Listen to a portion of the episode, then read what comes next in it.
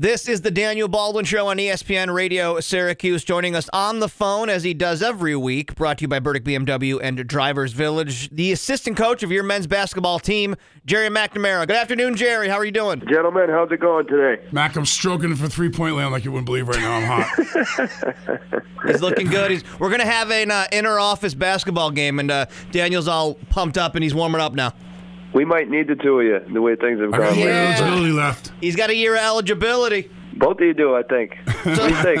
So I guess you want to start right there, huh? Howard Washington. What what does that do? Well, you know, the, the unfortunate thing, you know, Howard had started to play really well. I thought even if you go back to the Florida State game, he comes in and I thought he completely changed the first half of that game, coming in and hit a three. The Pittsburgh game, the first time we played him at home, he was terrific defensively.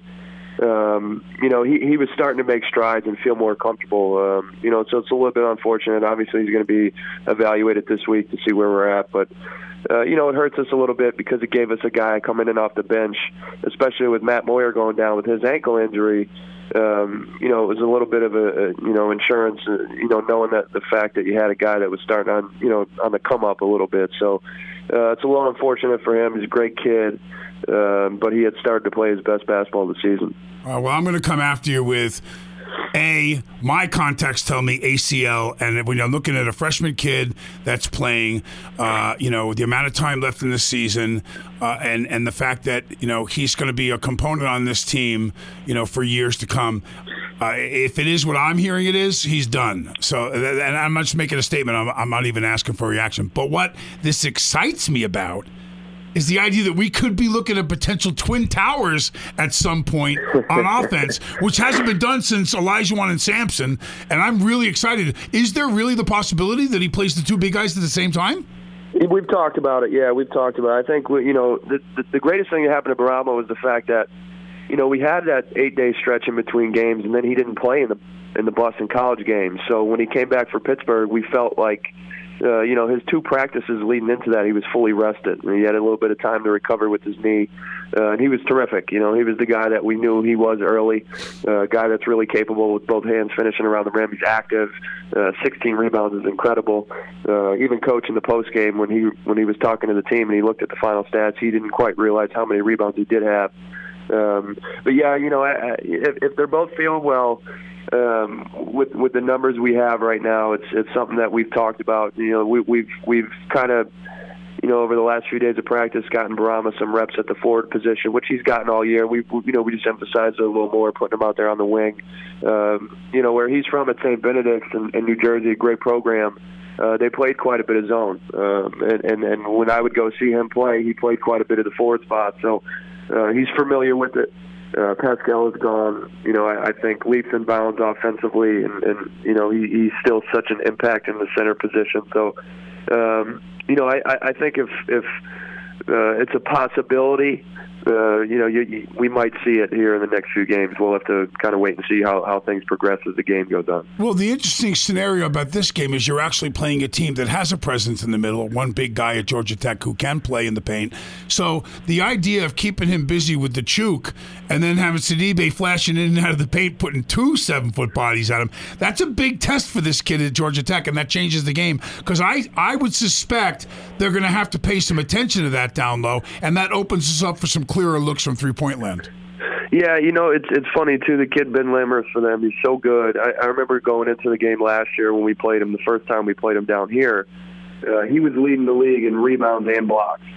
Um, and the difference this year is he's got a little bit of help. The kid Abdoulaye Gueye, um, who had 14 points and eight rebounds against Clemson, is, is you know I've watched their, their last nine or ten games that they've played. Um, this guy's emergence uh, for Georgia Tech is probably uh, the biggest jump that I've watched of any player in the league. Uh, you know, he's in double figures five of the last seven. Uh, he's just getting better and better. So it's not just one big that they have anymore. Now they're adding a six ten kid that's capable. So uh, yeah, they're going to have size. You know, they play a little quirky zone defensively. Uh, they do a great job, especially Lammers protecting the basket. Um, you know, when we played them down here last year, what really hurt us was transition baskets. Uh, defensive, you know, our defensive transition wasn't good. I think we gave up 20 fast break points, but on the flip side of that, we did get 17 offensive rebounds. Because of the zone, there's going to be some opportunities, hopefully for us, Um, you know, having a guy like Bourama out there, uh, Paschal Oshae, um, you know, Marek in, in certain stretches, those guys all all attack the boards and they all attack the glass. Um, so if we are, you know, in the situation where we do have a big lineup, you have to take advantage of it on the offensive glass as well.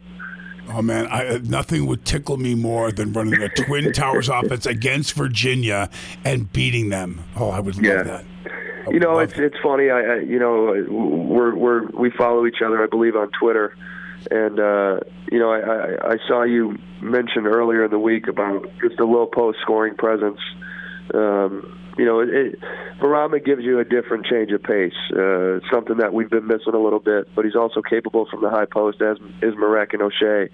Um, so it's going to be an interesting test for us. Obviously, uh, with Howard not being here and and Matt, you know, still fresh off this ankle in, injury. Uh, you know, everybody's minutes are going to be at a premium. We need, uh, we're going to need all guys tonight, all, all hands on deck for sure. Well, when you throw, when you play the tape forward, and you know, we were talking earlier with Axe. I was on the morning show with uh, Lisa and Gomez, and, and I said, you know, you can't look at certain things, and, and you can only look at the numbers and, and the averages that people do. But should Cuse, and here's another scenario that I love. I, I love that Cinderella story. I love the guy that's a walk on. And if you get into any kind of foul trouble, we may see a walk on really play now with this injury. Yeah, you know the kid Braedon Bayer he's he's been really good for us. You know we've been really lucky over the last few years to have um, some pretty darn good players as walk-ons, and you know Braedon's right up there with as good as any of them, if not the best. He's he's done a great job for us. You know, you know over the last few years having the chance to guard guys like Tyus Battle and Andrew White, uh, to be in the reps every day. He gets a lot of reps. Um, you know, over the last two months, he's he's jumped into the to the reps with our scholarship guys. So, um, you know, he's earned his right to to you know have the argument of of if we need him. Um, you know, I think this guy's available. Even in the Florida State game, he came in, and you know, it's funny. A lot of guys come in, uh, guys that haven't played, and they're in a scenario like a Florida State where you need to make a play because you're losing in the, the most important stretch of the basketball game. And he came in and made a play. You know, it ended up being a foul, but he made the correct rotation in our press. Uh, he he made the referees make a decision. I think they made the right call. I think it was a block. He didn't let the guy land, but he came up and made a play. He had a chance to create a charge, a a, travel, or a steal. So, um, you know, he's he's worked hard. He- he's a hard-working kid, and um, you know, if his number is called, he'll be ready. Gerry McNamara, assistant coach to your Syracuse men's basketball team. We get through tonight, and you've got no cakewalk uh, down the road. Virginia coming to the Dome on Saturday. How do you prepare for a game like that? none of these games are. I mean, it's incredible. Even you know Georgia Tech at home is just so good. Virginia, regardless of where they play, is so good. Um, I think what they've done is, in my mind, you know, I think Auburn and the SEC, what they've been able to do, um, you know, but I think what Virginia has done this year, uh, losing the quality of player that they've lost off of last year's team, I think it's as good a story and coaching job as there is in college basketball. Um, you know, but we, you know, we got them at home last year, right? We're different. Um, that building is just different. Uh, the dome is just so special. Um, and any opponent that steps on that court against us, we feel confident, regardless of who you are.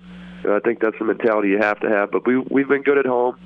Um, you know, we're going to have an opportunity as we move forward here over the next few weeks to play some really, really good teams. I mean, we're, we're starting tonight on the road with a chance for a good road win. Uh, so we got to come down here and get it done, uh, hopefully, and then prepare for Saturday's game as well.